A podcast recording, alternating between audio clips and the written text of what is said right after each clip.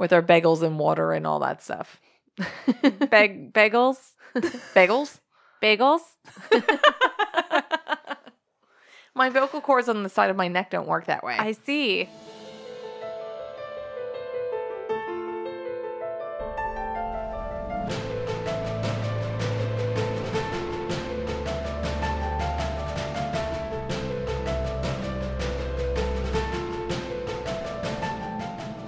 From Rosemary's Baby and Reggie McNeil to Jason, Freddy, and Chucky to Samara, Jigsaw, and Pennywise, we can't get enough. If it's blood-curdling, spine-tingling, breath-quickening, or soul-stealing, we are ready to watch it. Welcome to Hilltop Horror Movie Reviews. I'm your host, Ray Richards. With me tonight are my two co-hosts, Anne Conley. Hey, guys. And Helen Stewart. Hello. All right, tonight we are going to review the 2016 supernatural horror film, The Void, written and directed by Steven Kostanski and Jeremy Gillespie, and produced by Jonathan Brofman and Casey Walker. It stars Aaron Poole, Kenneth Welsh, Daniel Fathers, Kathleen Monroe, and Ellen Wong.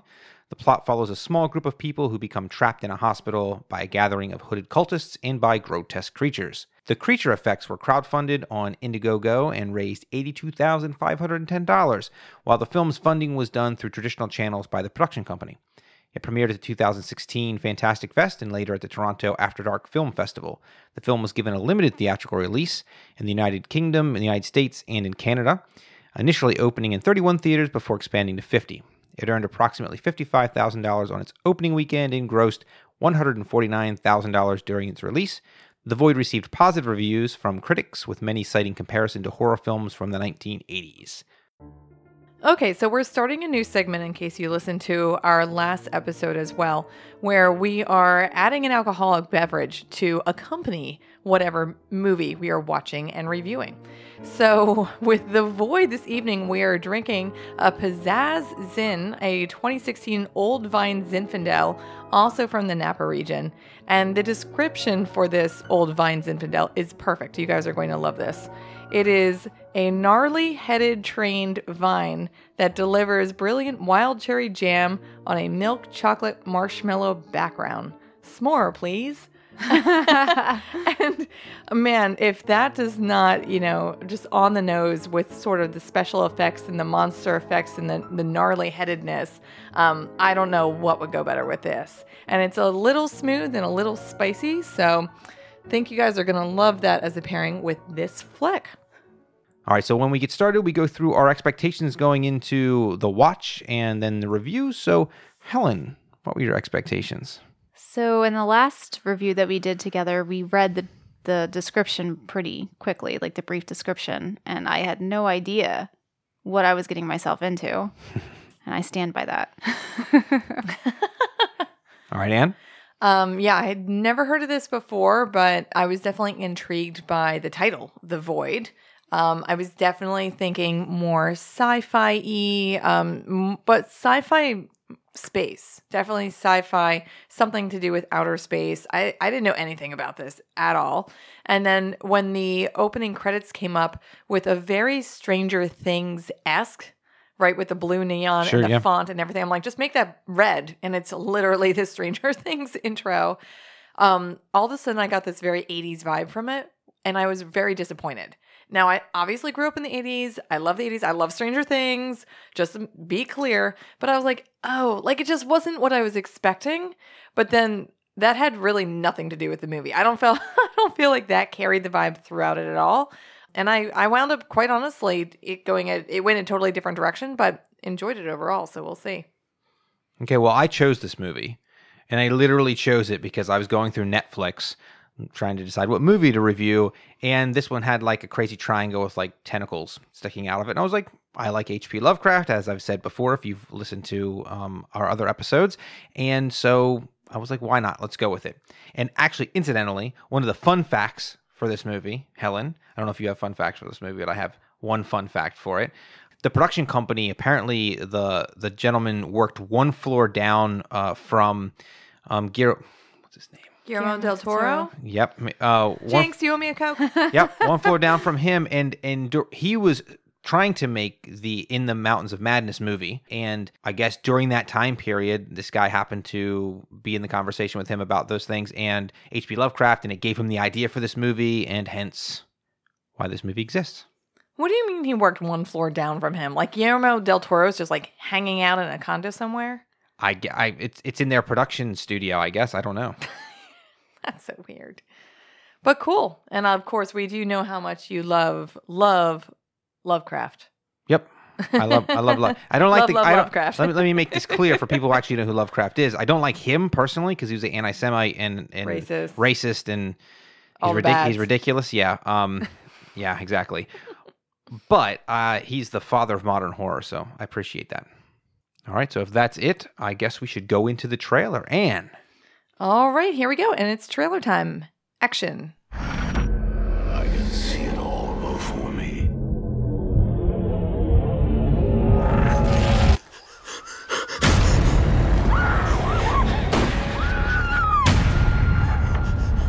You won't get far.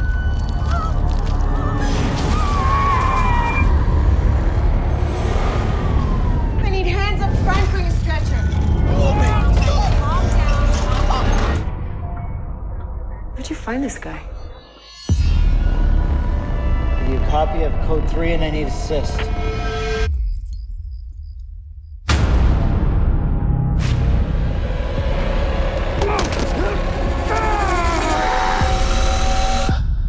Daniel? Daniel?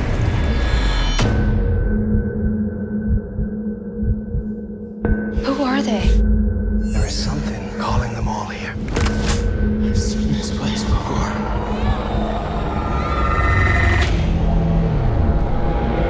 Everything has led to this. You will become something remarkable. They did killings and sacrifices. They made people change. Nothing else matters now.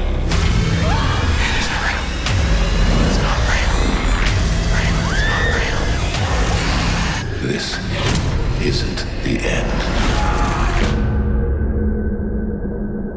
Statistically, you're more likely to die in a hospital than anywhere else. All right, so I will say one thing before we go into the first section. Mm-hmm. I think of all the movies we reviewed, this had the best trailer for audio. Yeah, like, I thought the same thing. The audio was so good. Super good audio trailer. But is it also because the last trailer we watched, the audio was so bad? Oh, I think a lot of them are bad. I don't know. Remember, I love that Scream trailer so much because it was like quintessential movie voice guy. And yeah. It was its own amazingness, but this was really good. I just think it was good because the bad guy in this movie monologues so much, you can just take his dialogue and stick it in the trailer, and there you go. Yeah, for sure, for sure. There were a lot of good effects, a lot of good builds. James flees from a farmhouse and escapes into the woods. A screaming woman tries to follow, but she is shot and set on fire by Vincent and Simon. Deputy Daniel Carter finds James crawling out on the road and rushes him to a local hospital, which has been largely abandoned following a fire, where his estranged wife, Allison, works as a nurse.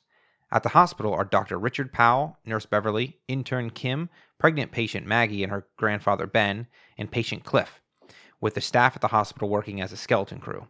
Daniel discovers an entranced Beverly murdering Cliff, her face flayed of skin. Beverly moves towards Daniel, who shoots her dead. Daniel collapses due to a seizure and experiences a strange vision. Okay, so jumping into this, I want to say right off the bat, I knew nothing about this film, and I loved not knowing anything about this. Sometimes I hate it when you watch the trailer or even if you read this type of thing ahead of time, so you sort of know what's about to happen. The opening scene in this movie where, again, those kids are running out of the farmhouse and they're screaming, you know, there's gunshots, they run through that door with the triangle on it is immediately terrifying. I mean, I immediately had like, you know, that jump scare where you're startled and my heart's beating faster. And it really reminded me of almost like the 70s cult killings. I was like, what's happening? That all these kids are sort of in this house and they're being hunted down and, you know, killed by this weird, you know, hick dude and like son or buddy or something's happening there. So immediately I thought that we were really in for more of a film like that genre. So it was really interesting to see them, of course, then come to the hospital, and what ensued later on was just very, very different from how the movie first sets up. But I loved it. I really enjoyed the quick start to this movie. I guess I agree with Anne. So the triangle part I thought was interesting because you're curious as to what's going on, but it's very vague. I was just really confused. It was intentionally vague, though. Right. I mean, in fact, in the wiki page here, it does actually say below when they talk about the production and stuff that it was left intentionally vague so that people could read into it what they wanted to. I think what bothered me about this was the pregnant girl and the grandfather, because I felt like at first that it was a creepy, because you're kind of in the middle of nowhere, that he was kind of creepily marrying somebody who was super young to raise children, probably to, work on the farm. Oh, 100%. In fact, I thought family incest. Right. I mean, I thought, yeah, I didn't even think it was her grandfather. I thought it was her father. Right. And I was like, okay, incest. And he's there like babysitting her. And we've got, oh yeah. I was there 100% with you. But I love that too. I mean, you hate it because you're like, this is disgusting. But you're just like, ew, creep factor. I don't know if that's true or not, but something is definitely wrong. Something's definitely up. You add that to, of course, the insanity that just happened in the beginning, the fact that this cop stumbles in there. Immediately, he has some drama with this hospital, with the people there, which you also don't know what's going on. I mean, there's a lot thrown at you right from the get-go that was on so many different notes. I just really enjoyed it. I enjoyed the cacophony from the get-go, if you will. So jumping to the grandfather and the daughter, I don't know what you ladies are bringing to the party here, but I didn't think there was any creepiness implied in the plot really on the part of the grandfather because the cop knew him. You got the sense they all knew each other, you know what I mean? Because it was kind of a small town or whatever. But let me back up to the beginning because I also was like, what is going on? And I immediately disliked, and I guess his name is Simon, and I'm not sure you ever know that in the movie, but I really disliked the, I guess, hickish older guy, the father of that crew. You could tell he was just out for, revenge or whatever. And one thing I did think was funny is they lit the woman on fire, and you don't see her lit on fire, and you hear her scream, and then when the shot widens, it's just a lump of fire. She's not flailing around. She's just dead, all boom, dead. Yeah. And I was saying, thank God. Yeah. Thank God. Because if we started this movie already from children, teenagers, being murdered and chasing them down. And I thought they were going to light her on fire, run her over the truck. I was like, oh my God. I mean, seriously, just after having watched Terrifier, I was like, I cannot take any more of that, right? I was like, no. I couldn't. So when they lit her on fire and then she stopped screaming and there was no body moving or feeling, I was like, okay, God, at least there's some mercy. I could have used a little flopping. It kind of took me out. I was like, this is really it made me feel like it was a bad effect. But I will say, I saw this movie twice. I watched this movie twice, and I actually liked it better the second time. And I was actually scared more the second time, which is really a strange thing for me to experience. Because the first time I watched it, I don't know if I had a hard time getting into the vibe of the old school special effects. And, they don't look, quote unquote real. I mean, they're good effects, but... I don't know. They're pretty good effects. Well, they're great effects. Well, that's what I mean. They're good effects, but I mean, you can tell CGI, can tell it's a fake, head, a fake face, a fake. You know what I mean? It doesn't look like a real person's head in those shots. Have you ever seen people's heads with tentacles going through the eye sockets? No, but I mean, I'm just saying, all the time. I work in science. Yeah, there we go, all the time. That's what we do. Yep. But I will say that what are you growing in that lab? Watching it the second time, I think I got into it more, and it actually, I guess, scared me more. I can see that. I think I only got to watch it once, and I was kind of sad because I was really confused as to, I mean, it felt like there was 4 different movies into one on this. And I thought having watched it once and then going back, I would probably understand more what was happening. And that would then terrify me because you're kind of getting more to the story. Mm-hmm. Yeah. Hands down, my favorite part of this movie is the sexy cop. The Daniel Carter. Sexy cop? Wait, the guy? Okay. Yeah, no, I mean, I agree with you, but... So he is the best actor in this movie, and he is by far the best thing this movie has. I mean, I think if he wasn't in it, I'm not sure that I would like this movie. He's phenomenal. He's great, phenomenal. Yeah. Let's be clear. He was funny and serious. Oh, yeah. His facial expressions. He was so awesome. The eyebrows. The crazy hair floppy thing. Oh, okay. And other than the ridiculous stain on the shirt, which I just can't even handle, the lack of consistency of how much blood was. Okay, oh, yeah, other than that, oh my God, he was so good. I was saying he reminded me of an early Robert Downey Jr., and I don't know if he's been in a lot of things or if he has not, by the way. I did look him up today, earlier today. He has been in nothing I have heard of. See, that's exactly what I hypothesized, because I figured he's just really raw and really fresh. And he's probably just like anybody else, you know, these actors out there. The more movies they're in, the less authentic they become, because then they're like over-directed and over, you know, sort of like massaged. He was awesome throughout the movie. Oh my God, the way he delivered his lines. I mean, everything all the way from like, literally like a guffaw, like laugh out, like, you know, just the humor that he brought to it, all the way down to like to the realistic terror and screaming and everything else. I like how he was like, he's like, fuck it, fuck it. Like the way he would just like under his breath, like he did a lot of this stuff where it was almost internal, you know, he was speaking to himself, but it was so natural. Yeah, I agree. I thought even when he was talking in his cop car to the dispatch person, like he felt like there was a close relationship there, and you never even saw her. Yeah. So I thought they did definitely pull like some things off really, really well. The only thing about him that annoyed me a little bit was the hair. There's this little floppy thing with the hair. Flop, And I was like, if he could just pull that back, but that was kind of like what they did. I think it was like it was floppy when he was supposed to be like normal cop, and then like it was back when he was like serious cop. Yeah. Like Axeman. No, I liked it at all. Yeah. It was good. All right, so in this section here at the beginning, we go all the way up to when Beverly is shot by Danny. Now, I'm going to say that it's really escalated. I mean, the movie obviously began with people being killed, but then like you get in this hospital thing, and I'm expecting like, oh, we're going to have like a whole first act of them like getting to know each other and everybody, blah, blah, blah, blah, blah, and you get like, I would say like a third of what I expected. And then he comes around the corner and bam, there's, you know, Beverly sticking a, you know, what was it?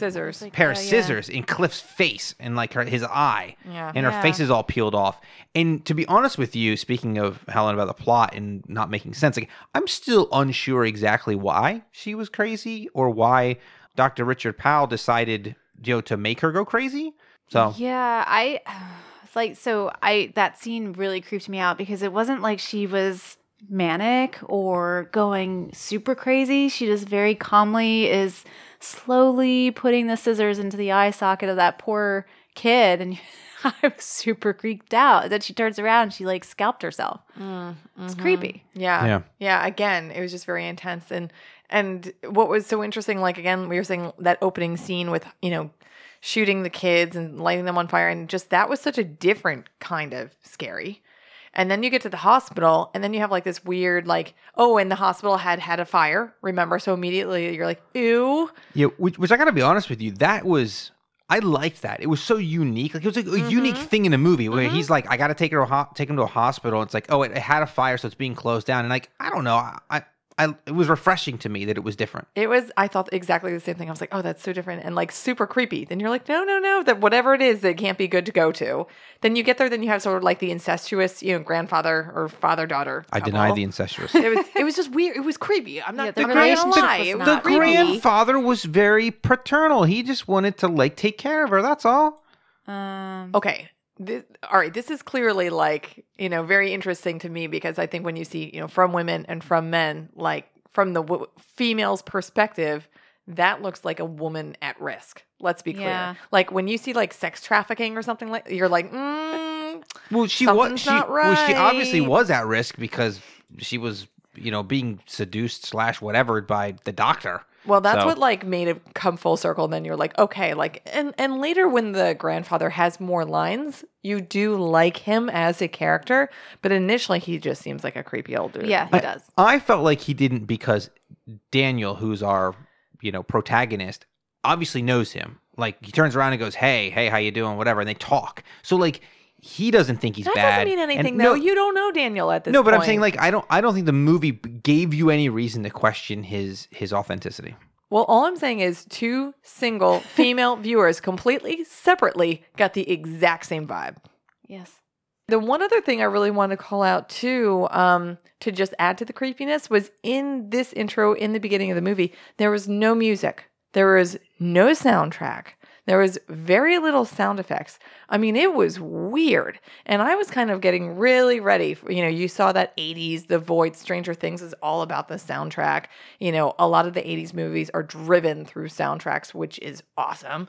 And this had actual literal dead silence in portions of it. At some point, they have the camera going down the hospital hallway. And you barely hear just like just like air. And I was like, this is so weird. I was like, I really hope the rest, I really hope the rest of the movie isn't like that, because I love the soundtracks. And actually we did get much stronger movie later on. So I wonder, you know, what was the reasoning behind really consciously making that decision to keep the beginning essentially void of music, if you will. Yeah, I don't know. I mean, I agree. I mean, in along with the sound, I think I was surprised that there wasn't more blue in the movie.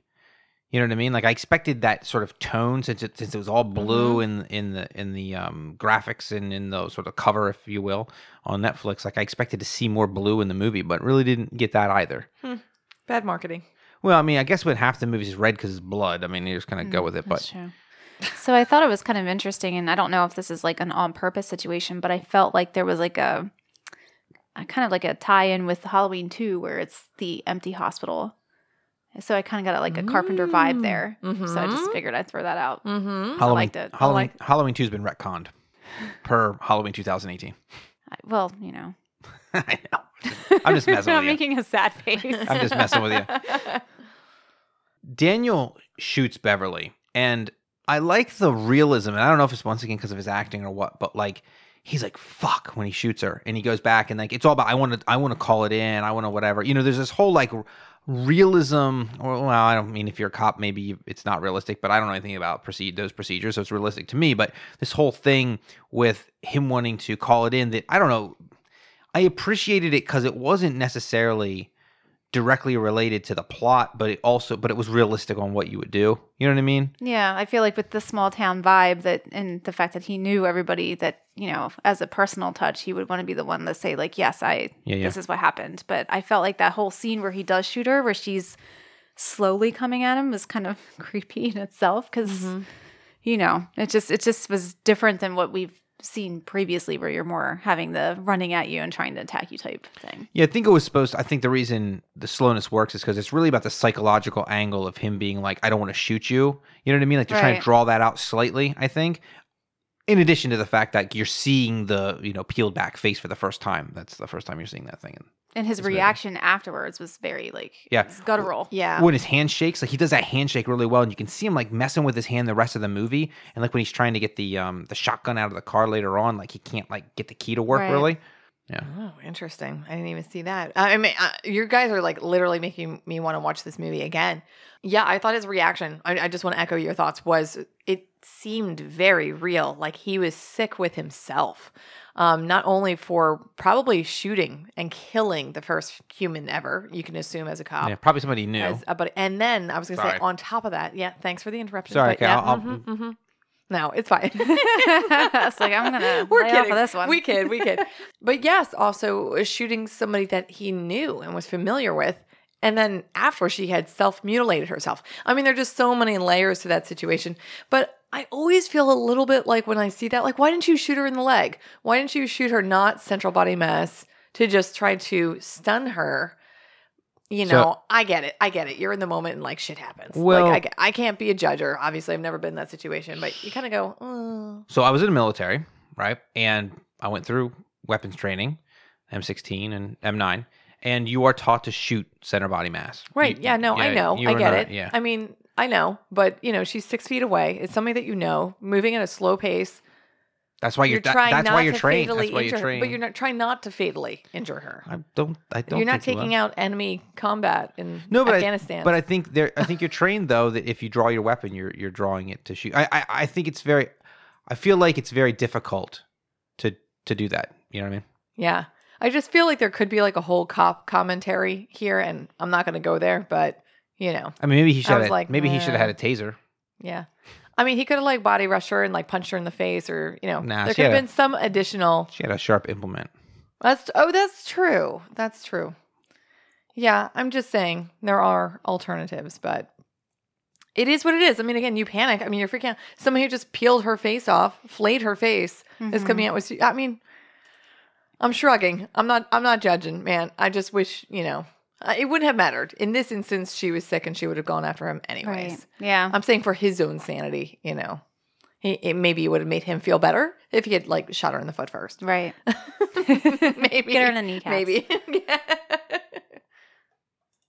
While everyone struggles to figure out what happened with Beverly, State Trooper Mitchell enters the hospital to collect James after discovering a bloody scene at the farmhouse. Daniel goes outside to call in Beverly's death from his patrol car, but is confronted by a robed cultist who wounds him. He manages to return to the hospital as the cultists surround the building. Daniel and Mitchell rush into James's room. When they hear him screaming, they find Beverly's corpse has transformed into a tentacled creature as Daniel and Mitchell rescue James and lock Beverly in the room. In the lobby, Vincent and Simon enter and hold the group at gunpoint, demanding to get James. James takes Maggie hostage to protect himself and stabs Powell, who falls to the floor. The Beverly creature emerges from Beverly's room and takes Mitchell, its tentacles penetrating his body. Vincent and Simon kill the Beverly creature and regroup with the others in the lobby, setting Mitchell's body on fire.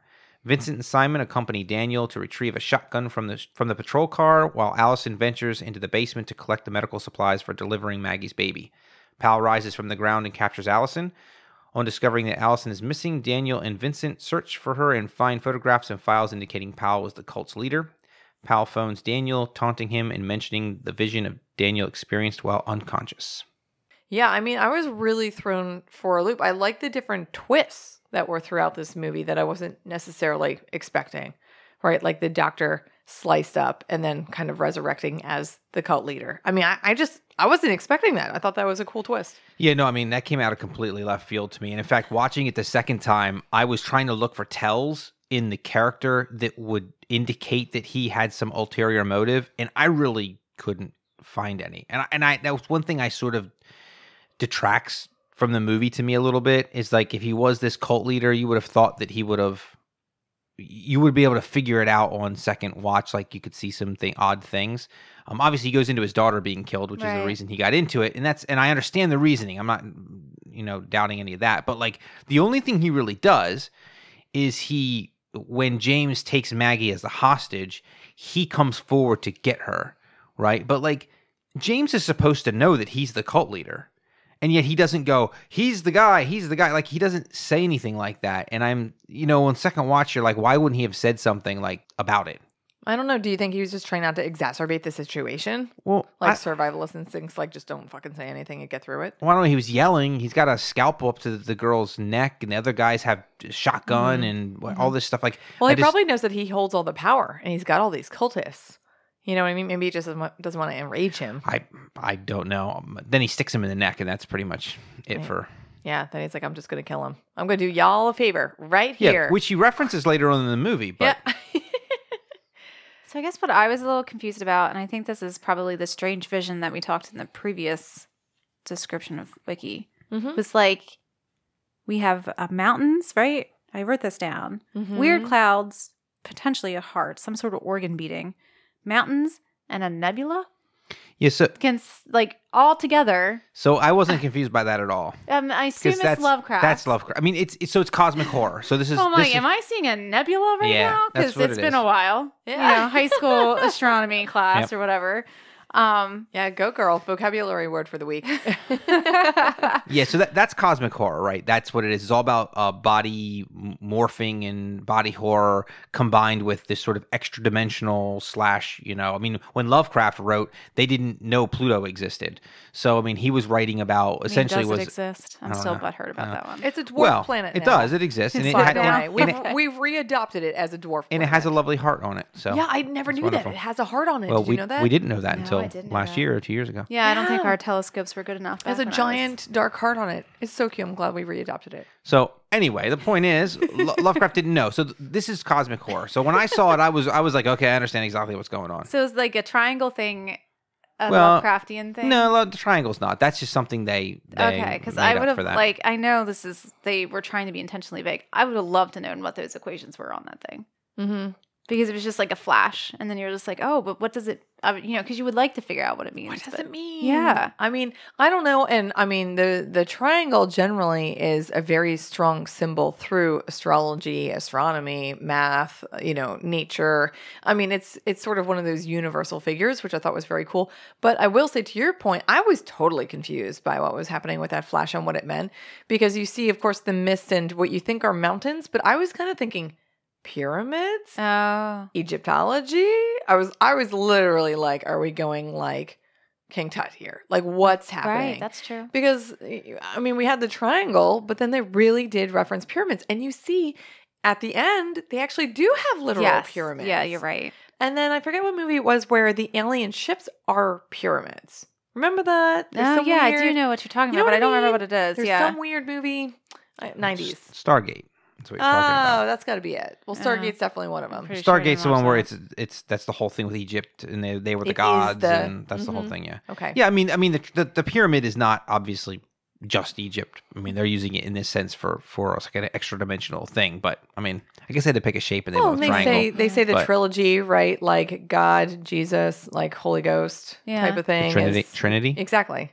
Did you say trilogy? She did. Oh, did I? Yeah. Oh, I'm sorry. That's okay. But that was funny. Yeah. The third coming of Christ. Yeah, exactly. Yes. So one of the lines I loved in this section is somebody's like, "Well, there's nothing to worry about inside." That's why this woman goes to, it's like, "Well, nothing to worry about inside." And one guy goes, "Are you in the same fucking building?" Yeah, I love that line. I love that line. That was our cop. That was our boy. Yeah, I know. Yeah, it's so good. In the same fucking building? Yeah. I like how he calls it out. Yeah. Also, I like don't even want to do it, but I feel like we could pick this plot to pieces. Like the idea that the cultists weren't coming inside and why, and there are just like, at the end of the day, a lot of it didn't make too much sense if you really start to nitpick. Yeah, I mean, why arbitrarily are they just standing outside and letting, the cult leader kind of do his thing in there, And so I thought that they said that they weren't trying to come in, they were trying to keep them from going out. Right, and they totally did say that. Yeah. But at the same time, if you really look at this as a macro, he's transforming and having the ultimate ritual, the ultimate ceremony. He's birthing his daughter back into the world. Spoiler alert. If they were actually doing that, all the cultists would be there, and this would be some huge ritual. So plot-wise, I was like, but execution-wise throughout the movie, I mean, it was super cool. It was super creepy. Those cultists were crazy freaking creepy. And I didn't understand for half the movie that they were real people, because then you're like, are they sort of like delusions? They go outside, right? And then the car is really far away at some point. Right. You're like, this is all like playing with metaphysics. So I didn't really know. And then they start getting into, you get the reveal that like the doctor is this cult leader and da-da-da-da. And I was like, oh, they are cultists. They're like physical people? Yeah, which, by the way, not to get too far off the physical people, but yeah, they find out that the doctor is the cult leader because he has like an old battered tin with like Polaroids and like his journal in his office. Yeah. And I'm like, really? And a tattoo on his arm that says, "I'm the cult leader." Exactly. Like, he doesn't have that tin like down in the basement, sub-basement where he actually does it. No. He has that in his normal office, just sitting right next to his. And you can only assume, right, that he took it out and he left it there on purpose to taunt them. But still, like, that would just be so methodical and like thinking so far. It was a bit much. Yeah. It was a bit much. Yeah, I mean, you're right. The plot is, you could rip this plot apart. Like, what's the best way to keep them from getting out? I don't know. Have the 50 people come in and just take them and do whatever you're going to do with them. But I felt like they were like in a trance, and that's... Yeah, I mean... They were just following the bidding, and maybe he couldn't get them to all act that way. Yeah, maybe. I mean, the one thing I really liked was, and they didn't ever really reference this again, except for two times when they were outside, was the horn. And it was very Stranger Things-esque, was this horn. And I was like, man, does the horn have something to do with something? But no, it was just like, who's blowing the horn? And that's very Lovecraftian. Actually, the weird noises. Yeah. I love that part of it. I wish they had played that up a little bit more, to tell you the truth. But this weird, the only other thing would have been like, take all these people and like transport them to Antarctica. And then that would have been... like, check everything. Check every box. I believe that's The Thing from 1984. Is it? You're talking about that movie. Yep. Is it? It is. Is Kurt Russell. In, like, Antarctica? Yeah. Oh, now I got to go. Well, we got to watch that. Yeah, no, we can watch The Thing. Another classic. Yep. Mm. Probably not next because it's basically this movie. Or this movie is basically it, I should say. Mm-hmm. I did love how he goes out and there's the one cultist stabs him, what I guess is near the heart, which was creepy. And then they just have all of them. And then they all just point their knives in the same direction. It's like, so you all got the same knives?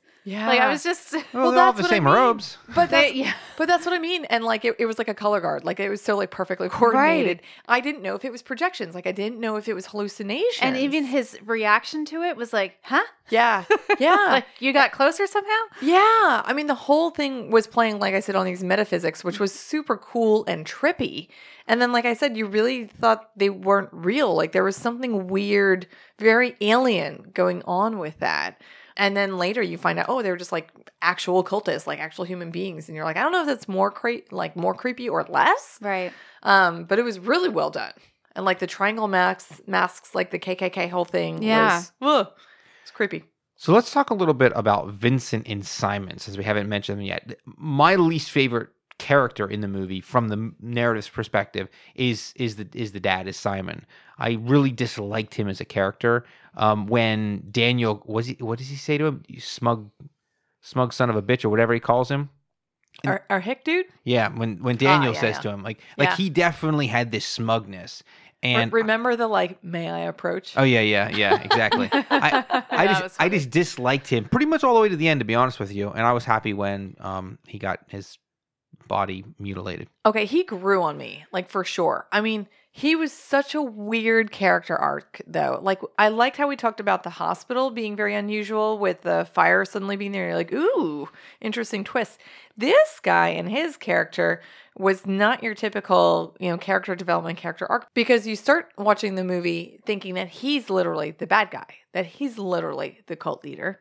And he comes in there, arms blazing, busting people up, trying to kidnap this other, I mean, he's a druggie, but, this other kid. And you're hating him and thinking that he's the number one threat, and then you're thrown for a curveball, realizing later on that actually his family was killed and he's a victim too. And, of course, actually, he's just trying to protect everybody. But it wasn't done in that really, like, patronizing kind of way that I feel like a lot of movies do. They sort of, turn the tides and they kind of oversimplify it. And they're like, oh, but in actuality, this guy's really the good guy. Like, I didn't feel like this movie played it that way, because he was kind of still an asshole. He was still doing what he was doing. He had adopted this other kid, right, and was his caretaker. I think was it his kid in real life? I don't know. I didn't get that. What did you think, Helen? That's the one point I was unsure. I thought he was, and then I thought he wasn't. And I felt like what he said was basically like they were both victims, and like these aliens or whatever had attacked and killed his family and this other kid's family. And he was I thought he said you should have protected them. For some reason, that was later on. He did, but again, he was like he was hallucinating, and I just thought he was projecting. I thought he was projecting himself on the kid. Listen, I'll say one thing. The kid is the most alien thing in the movie, because somehow his vocal cords on the side of his neck. I know. Because he can't talk, but he has a slash on the side of his neck. And I'm like, why can't you talk or make any noises at all? Scientist Helen, maybe you can help us with that. I don't know anything about vocal cords. I thought maybe it was more of a trauma-related thing, and he just happened to have a wound on his neck or whatever. I don't know. I mean, I think they should have just said he got his tongue cut out. That would have been much easier. I can't speak because I got my tongue cut out. Like, that's usually what they do, I feel like. That's yucky. Yeah, no, actually, I was expecting that. Like, when they said, just ask him, oh, yeah, he can't talk. You're expecting him to open his mouth and show a cut tongue. Instead, he's like, oh, I got a shaving nick on my side of my neck, and I just can't talk anymore. Sorry, guys. But it was also weird that it was black. Did you see that? The blood was black. It wasn't like blood. It wasn't red bloody. Oh, I guess it was always weird. It was old or something. I don't know. All right. And next, can we talk about the other relationship in the movie, which is Daniel and Allison, since Allison's going to get her part in the movie here. So obviously you find out that they're married, estranged, I guess. She lost the baby some time ago. For me, I hate to say it, this was the least believable relationship in the film for me. It wasn't bad. It wasn't horrible. It wasn't like they were strangers and they were trying to fake it, like in Flatliners or something like that. But I just felt like they were trying to create, and it's probably just because they were estranged, but I just wasn't buying it 100%. I didn't either, to be honest with you. Because I think you go in there thinking that she was going to be the one who was really upset over everything, but then she wanted to communicate with him, and he just wasn't able to communicate with her. So I was like confused as to who really had the most emotional breakdown over the whole thing. I liked that it was complicated, though. Right. When you were watching it a second time, though, what was your whole take on that thing? Yeah, I mean, I thought it was vague. I mean, I definitely thought it was an underutilized part of the movie. And I don't know if that was intentional or they had to edit out stuff. I imagine in the editing process, this might have been something that got cut, because what I got out of their relationship, and I thought it was realistic in the sense that, like, they had lost a child, and so they just weren't able to work through it together. And they were estranged, but they weren't estranged like they were getting divorced estranged. It was just more like they couldn't deal with each other's stuff. They had to deal with it on their own. And she was obviously further along than he was. But I will say that, I don't know, really it was used as a plot device so that they could do the whole, like, you're a mother now later on. You know, I felt like they didn't do it justice as much as they could have. Yeah, I didn't love it. I mean, it was an interesting plot twist because, you know, there's something going on with them and there's something weird going on with the hospital, and then he gets there and then his ex-wife's there, but they're estranged. And I mean, but it didn't feel as closely tied in to the movie as all the other pieces to me. Kim and Ben stay with Maggie while Daniel, Vincent, and Simon interrogate James. James explains that Powell has the power to transform people. The three men force James to come with them downstairs. Allison regains consciousness on an operating table where Powell explains that he has found a way to defy death after the loss of his daughter, Sarah. Having flayed off his face, Powell shows Allison that something now grows inside of her.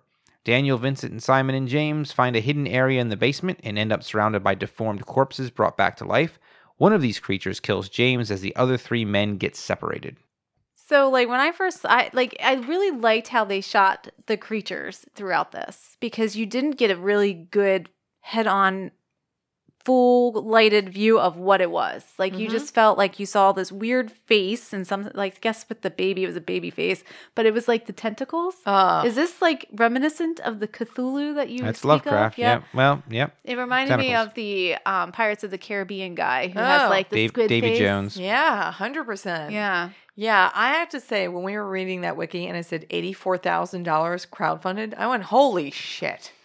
That is crazy. These effects were amazing for $84,000. I thought they did a really good job. Nothing looked super fake. No. Well, to me. I mean, it's also the way it was shot. I mean, that's the thing. Right. But still, it was artfully done. Yeah. Yes. It was well done and horribly creepy. Oh, my God. The what's-her-face monster, was terrifying.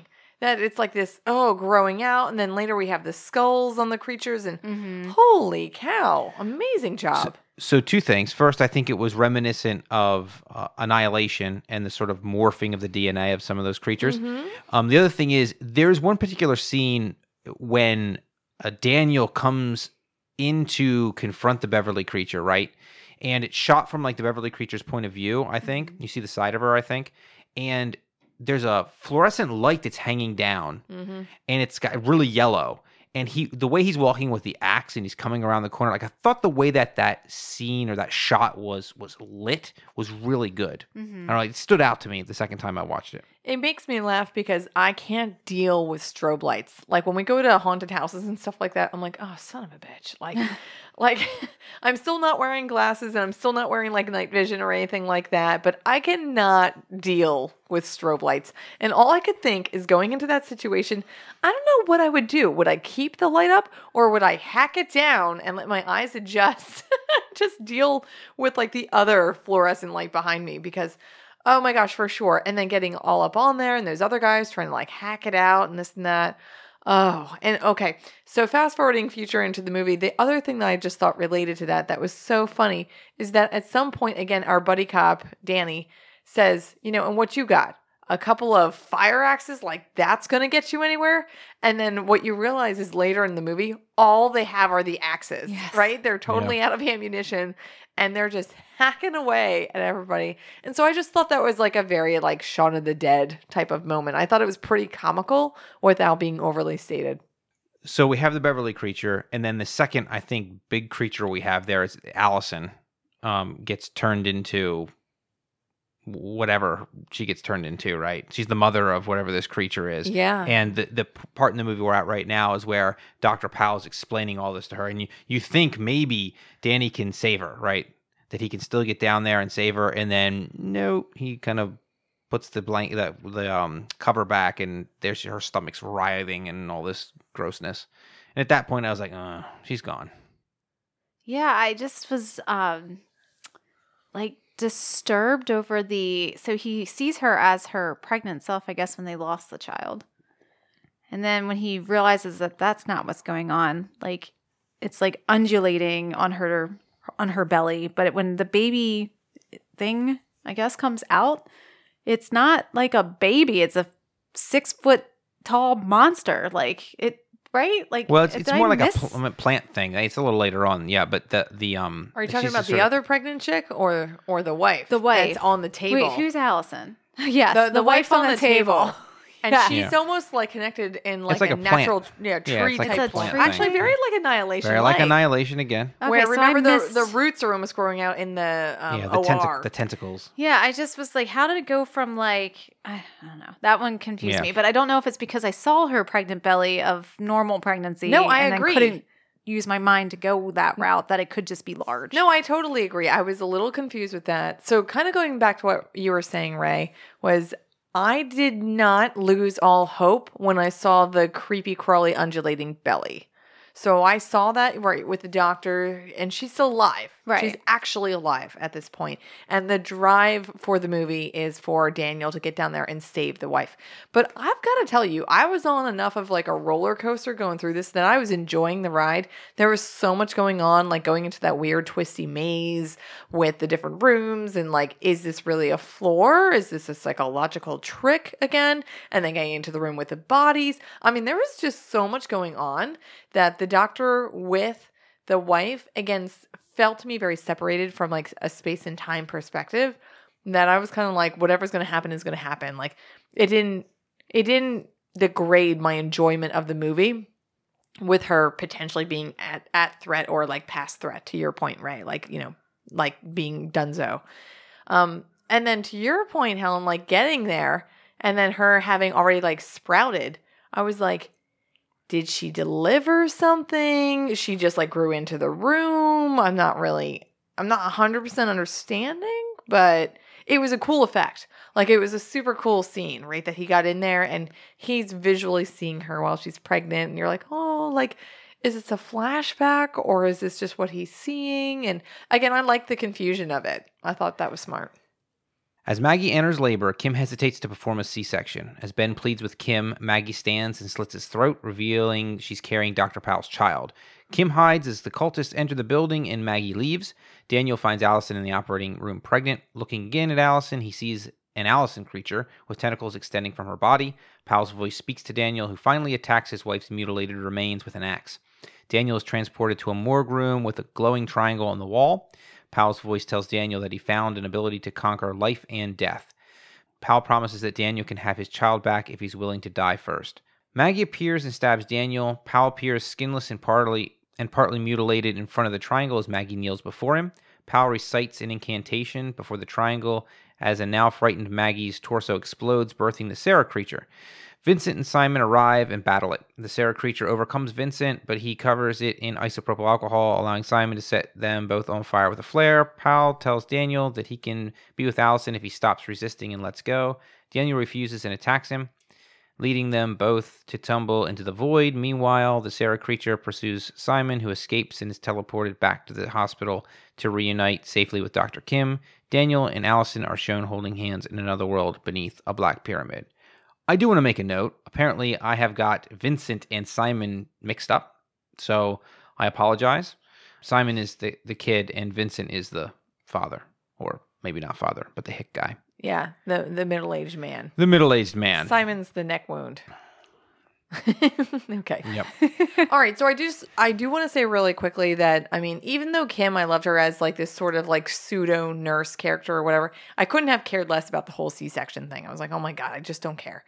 But I will also say, since Maggie, the one who is pregnant, wound up slicing the throat of her own grandfather, right? In the whole reveal that, oh, I'm carrying Dr. Powell's love child, which you knew something creepy was going on. So I actually love that. Like, I didn't put two and two together. I didn't guess that. Did you guys guess that? The only thing I caught on the second watch is she says in that scene, I think at the beginning when she's kind of delirious, she's like, is he here yet? Or is he there yet? Or something like that. Mm-hmm. And they kind of are like, what? And they kind of go past it. I think she says Daniel. I think Kim's like, oh no, Daniel's whatever, this, that, and the other thing. And she's referring to Dr. Powell, I think. Okay, yeah, I remember her saying that. Good call, because I was thinking baby daddy. Right. That's what I was like, well, where the hell is your husband? And which makes sense that ultimately it's like the doctor. And it also makes sense from a plot perspective that she would even feign pregnancy pains to be there that night for this event or whatever. Right, so the whole thing, like full circle, I thought actually made sense. But I was super glad and happy when she bit it in the end, because you're like, you're an ignorant, like, you know, naive little girl that had this doctor's love baby. Like, what did you think was going to happen? You know, of course your whole body explodes and you're eaten from the inside out with this alien. Yeah. The like, whole splat and that's of all what, the yeah, blood. And that's what you get for, you know, like, yeah, scalpel slicing your own grandfather. So eat it, Maggie. Yeah, no, true. But it's so, but one of the things that's weird, I don't want to spend too much time on it, but one of the things that's weird is that Dr. Powell goes on and on about his daughter's death, and that yet when this creature is born, this Sarah creature is born from Maggie, first of all, it looks nothing like, I don't know, his daughter. And then he basically ignores it after that. He lets Simon and Vincent, you know, attack it, and it chases them and like, track it down and hunt it. Yeah, he doesn't seem to care one way or the other. He's like, wait a minute, I got this triangle thing. I got to get the portal open, I guess. Yeah, he's just hanging out with the triangle. All right, I don't want to pick the plot apart, but that was definitely blatantly one of my issues with this. Yeah. Like that he rebirthed his daughter, quote unquote, and then clearly it was not the reincarnation of his daughter, and that he didn't even give a shit. Like, at least you could be like, oops, I guess I've got to try again. Like that I would get. Like, oh, well, yeah, I mean, that would have been weird plot-wise. Yeah. But yeah, no, that part didn't make a lot of logical sense to me. I did like Maggie's reaction after she kills the grandfather. I thought that was legitimate. Like, I am crazy into this cult. I'm a believer. Like, the look on her face was perfect. Mm-hmm. Yeah, her teeth were great too, right? Sort of like the inward teeth. Yeah. With like she's been sort of like, you know, frumpy face and sad and like, I'm in labor pains the whole time. And then she gets this really creepy smile towards the end. I agree. She played into it super well. All right. So Daniel hacks his wife up. Yeah. This is the sort of plant lady. And what did you guys think about that? Because that was such an elongated scene of him hacking her up. I thought it was stylistic the way they shot it through like the door and then the shadow, the silhouette. Like, it didn't make any sense like from the way that the room was set up. I thought that you would actually see that, but I could get the idea that it was stylistic. I'd rather see that than him actually hacking her apart. So I guess I thought that maybe you would, I don't know, like it goes back to why I didn't think the relationship was all that realistic, because if he was the one having the hardest time, I would have thought he would have pulled what Simon did with Vincent when Vincent was going to die. Like, Simon had a really hard time setting the monster on fire because it had Vincent. Am I getting the names right? Yes.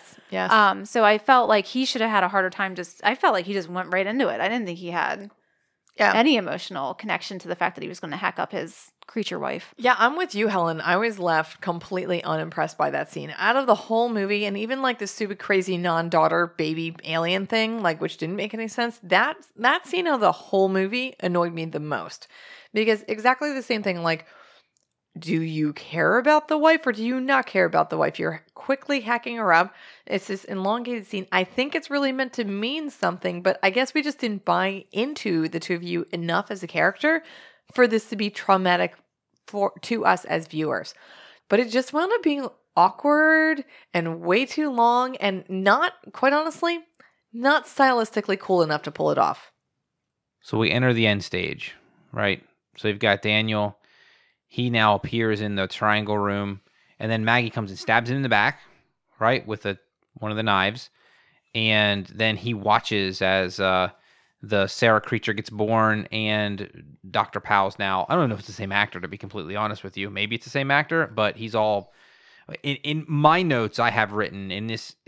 Have you seen Masters of the Universe, the He-Man movie from the 80s? I mean... With Dolph Lundgren in it? Like, at the end with Skeletor, when he's, like, before the Eye of Eternia, and he's like, oh, absolute power, all this stuff. Like, that, it just screamed that to me. I was not... I thought the idea of this full-body sort of morph thing, that he's still humanoid-looking, I didn't like that. I mean, Helen, to your point, talking about like, you know, they didn't show everything. They was all shadow. He was obviously on display. Right. And I thought that was the weakest, I don't know, like effect or makeup job in the movie, in my opinion. Yeah, I guess it's when he's standing at the end. Is that what you're referring to? Yeah, that's what I'm referring to. I kind of felt like, I, of course, don't remember He-Man too much, but I remember the cartoon and She-Ra, but I don't remember the actual movie that you're referring to. Yeah, the movie's what I referring to. I felt more Hellraiser-esque. I don't know why. No, yep. No, it's. I think you're right on target there. I think it is very Hellraiser-esque. Yeah. Yep. Which Hellraiser also is a more Lovecraftian sort of cosmic horror type of movie. And it's only like the classic images that because I don't really think I've ever seen the full movie. Yeah. That I'm seeing like the connection. Yeah, I mean, I just have to say I love that effect. I mean, the black skeleton type of. I was like, oh wow. I mean, I didn't know what to make of it or what to think of it, because one of the things that wasn't explored very well in this really was. What was this religion? What was this belief? What the fuck did this all mean? I mean, we really don't know. But I mean, just his physical presence of that black skeleton, black skin, and, you know, peeling and, you know, going through this metamorphosis was really fascinating. It was well done from an effects perspective. And everything was oozy, and I felt like that was... Ooh, yeah. You know, super. Helped with the realistic look to all of this filleting of your skin or... Yeah, the peeling and like he said, sort of just like the butterfly emerging from the chrysalis type of thing. Right. It was very much like that. So he opens the portal, right, the triangle portal, and Daniel does his, I guess, sacrifice. I'm not entirely sure whether he believes he's going to go see his wife again or not. He says yes at the end, but he shoves him through the portal, and then the sub-basement, extra-dimensional pocket or whatever it happens to be closes up. Simon gets out, and Simon and Kim are the only two left at the end. Right. Wow. Yeah, which I actually kind of liked Kim after the grandfather's killed. Like, I don't know, something about her. All of a sudden, I was like, yeah, I'm cool. I'm cool with you. I don't know. Yeah, she was fine. I mean, I think she was a cool character throughout the movie. I mean, I think you take these, you know, blatantly secondary characters, and then you're just wound up with them. I feel like the third act just dropped the ball. I mean, quite honestly, I totally would go back and watch this movie again, but I'm hoping that I like the third act considerably better, because the whole, like, I like the idea of is this a mystery basement, and does this space really exist, or again, is it like a metaphysical trick? I like that whole idea, and then you get into it more, and then you're like, no, it's got to be a physical space, but then... There's something, again, mental playing with, you know, sort of the projections. Like, I like that whole confusion throughout the third act. But then the whole idea that they get into, like, I mean, the wiki's saying it's the morgue with this passageway in it, which seems kind of, like, ridiculous, quite honestly. And then you get this triangle in the wall that, you know, transforms into a portal of some, you know, place in different space and time.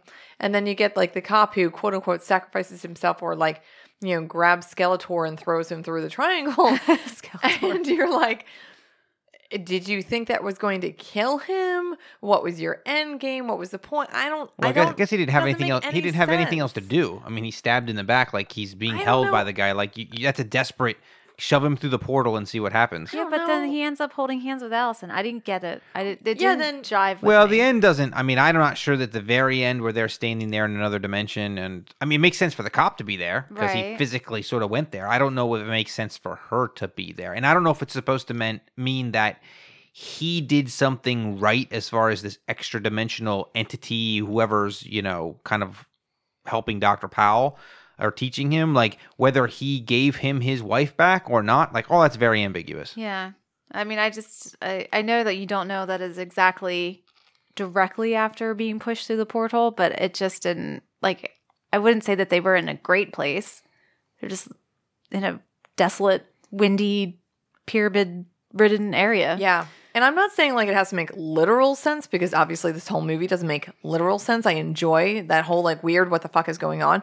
But, like, when you wind up in, like, Beetlejuice sand, like, worm zone, and that's the end of the movie, you're like, what the fuck? It's a setup for the sequel. I have a lot of WTFs throughout my notes. Oh, my God. That's exactly what I have. Shut up. I have triangle on the wall, WTF. Monster baby, WTF. Mute kid jumps out of the collapsing walls. Why?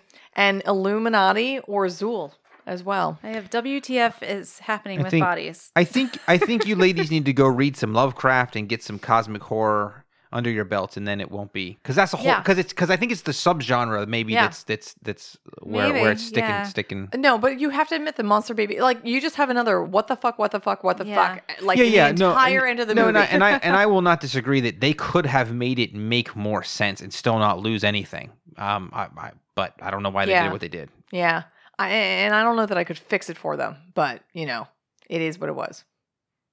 All right, well, Helen, do you want to go to Chill, Kill, and Thrill? Let's do it. Chill, Kill, and Thrill. Okay. Who wants to go first? Oh, baby.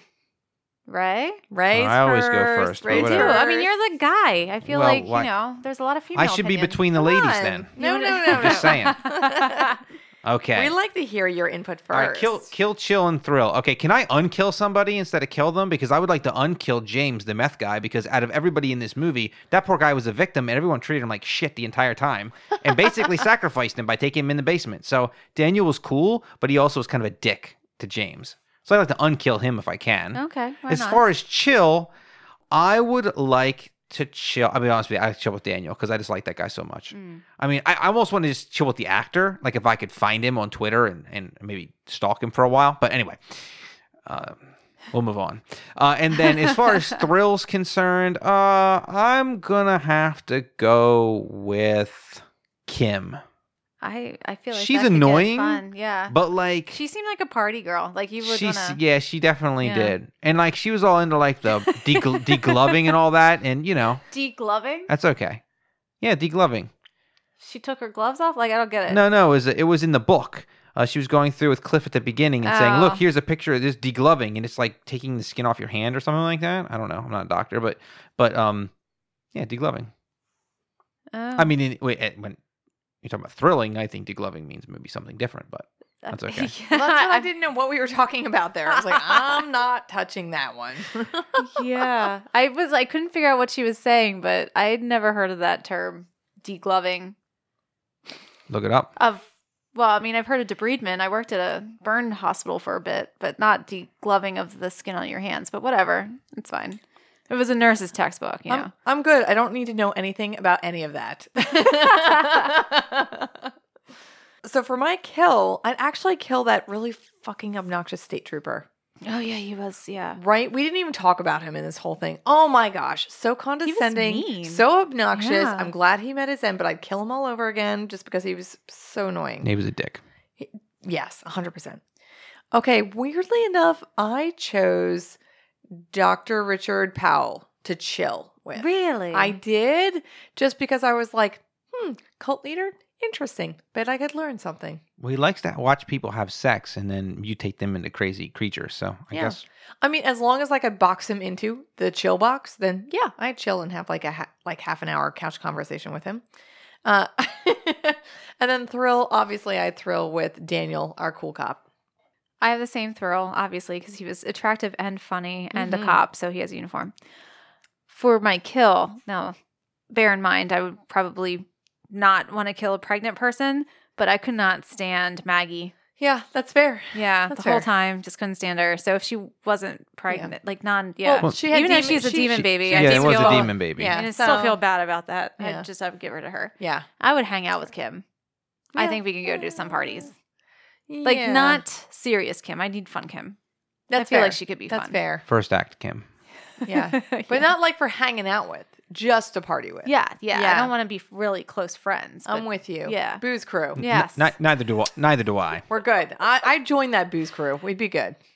All right. Well, now that we've reviewed the movie, it's time to rate it. Only the best movies make it to the top of the hill, and to be the best, they have to perform in three categories. First, technical composition, which represents how well the movie is made, including the script, directing, cinematography, acting, and effects. Second is impact, which represents how well the movie accomplished its emotional intent. Was it scary? Was it funny? Did it make you question mankind or the nature of your reality? And third, enjoyment. It's pretty simple. How much did you enjoy watching the movie? Would you watch it again? Do you never want to see it again? All right, well, Anne, why don't we start with you? Why don't you give us your three scores? Don't I always start? Well, I always start kill, chill, and thrill, so... Okay, all right. So let's go through this. So for technical, I agree with Helen. Actually, I thought the effects were pretty amazing. And when I saw that it was an $84,000 budget, I know I shouldn't be swayed because that's not the point. But I mean, I'm just even that much more impressed. Yes, we mentioned that plot holes type of thing kind of annoyed me a little bit, so I got to take some points off for that. But all in all, I'm giving technical an 8. Impact, this was all over the place. Like I said, different genres combining things. I thought it started off super strong. I thought the mid-act was fantastic. I thought the third act dropped the ball a little bit. But overall, I'm giving the impact a 7. And then for enjoyment, I liked it a lot. Like I said, I actually really want to go back and actually see this again. So enjoyment, I'm going to give it an 8 as well. Okay, Helen. So I don't know if I'm just in a mood tonight, but I rated it a little bit lower. So for technical composition, I gave it a 7. I, like Anne, really enjoyed the effects. I think my favorite part of the scene was when I think the junkie is getting killed by the contortionist guy. Oh, yeah. That was amazing. Like, I don't know who the contortionist guy was, but it was absurd effect. It's also pretty scary. Yeah, it was really... I mean, contortionism in itself is freaky, even if you're wearing normal clothes. No offense to contortionists out there listening to this right now. No, I mean, I just think it's an amazing thing, and my body does not work like that. For impact, I gave it a 5 because I'm just confused. That's fair. And then enjoyment, I gave it a 5.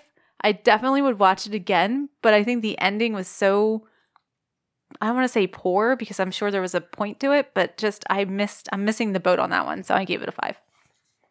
All right, and I gave technical a 7. I gave it 5 points for the actor that played Daniel alone. So I did have some weaknesses in the third act, so that I couldn't really go above a 7. For impact, I gave it a 5 as well. I felt like, it was spookier the second time. Like I said, it was scarier the second time, but it didn't have a visceral impact like some of the other movies that we've watched. I mean, it certainly wasn't as viscerally gory as Terrifier. Well, what is? Yeah. Jesus. Nor did I think it was necessarily as psychologically complex as Annihilation. So anyway, 5. And enjoyment, I gave it an 8 because I really enjoyed it. This is the type of movie you could put on any, monster movie night. You have people over and you want to watch scary movies, and it doesn't take a whole lot of emotional power or brain power to have to invest in the movie. So an 8. Okay, so for scoring, that means, Ray, you rated this yet again an ominous 6.66, which we love to do. I rated this the top, as you can imagine, at a 7.66, so a whole point higher. And Helen, you were liking it but not loving it at a 5.66, so it really brought this whole piece to a 6.67. Yeah, so obviously not the top of the hill, but certainly a little above average, which I think fits pretty good for this movie. I think it was mostly carried by Cute Cop. Oh, yeah. I think all of us had a crush on him. Yeah. Yeah, I will say if you took him out of this movie and if you replaced him with a very average actor, I mean, this would have dropped a couple of points. No, easily. I agree. I completely agree. Yeah. He was a hidden gem. Yeah. I mean, you could cut this movie down to 45 minutes and just have all the scenes with him in it, and it would have been just as good probably. Yeah, this is definitely like good date night making out material for sure. All right. Well, if you enjoyed this podcast, help us grow our audience. Rate and review us on iTunes, and please share with your friends and family on Facebook, Twitter, and other social media platforms. Give us a shout out to tell us how we're doing or suggest movies to review. You can find us on Facebook and Twitter. You can also email us at host.hth@gmail.com. I want to thank you for joining us for this episode of Hilltop Horror Movie Reviews. I'm your host, Ray Richards. And on behalf of my co-hosts, thank you for listening, and I hope you'll join us next time.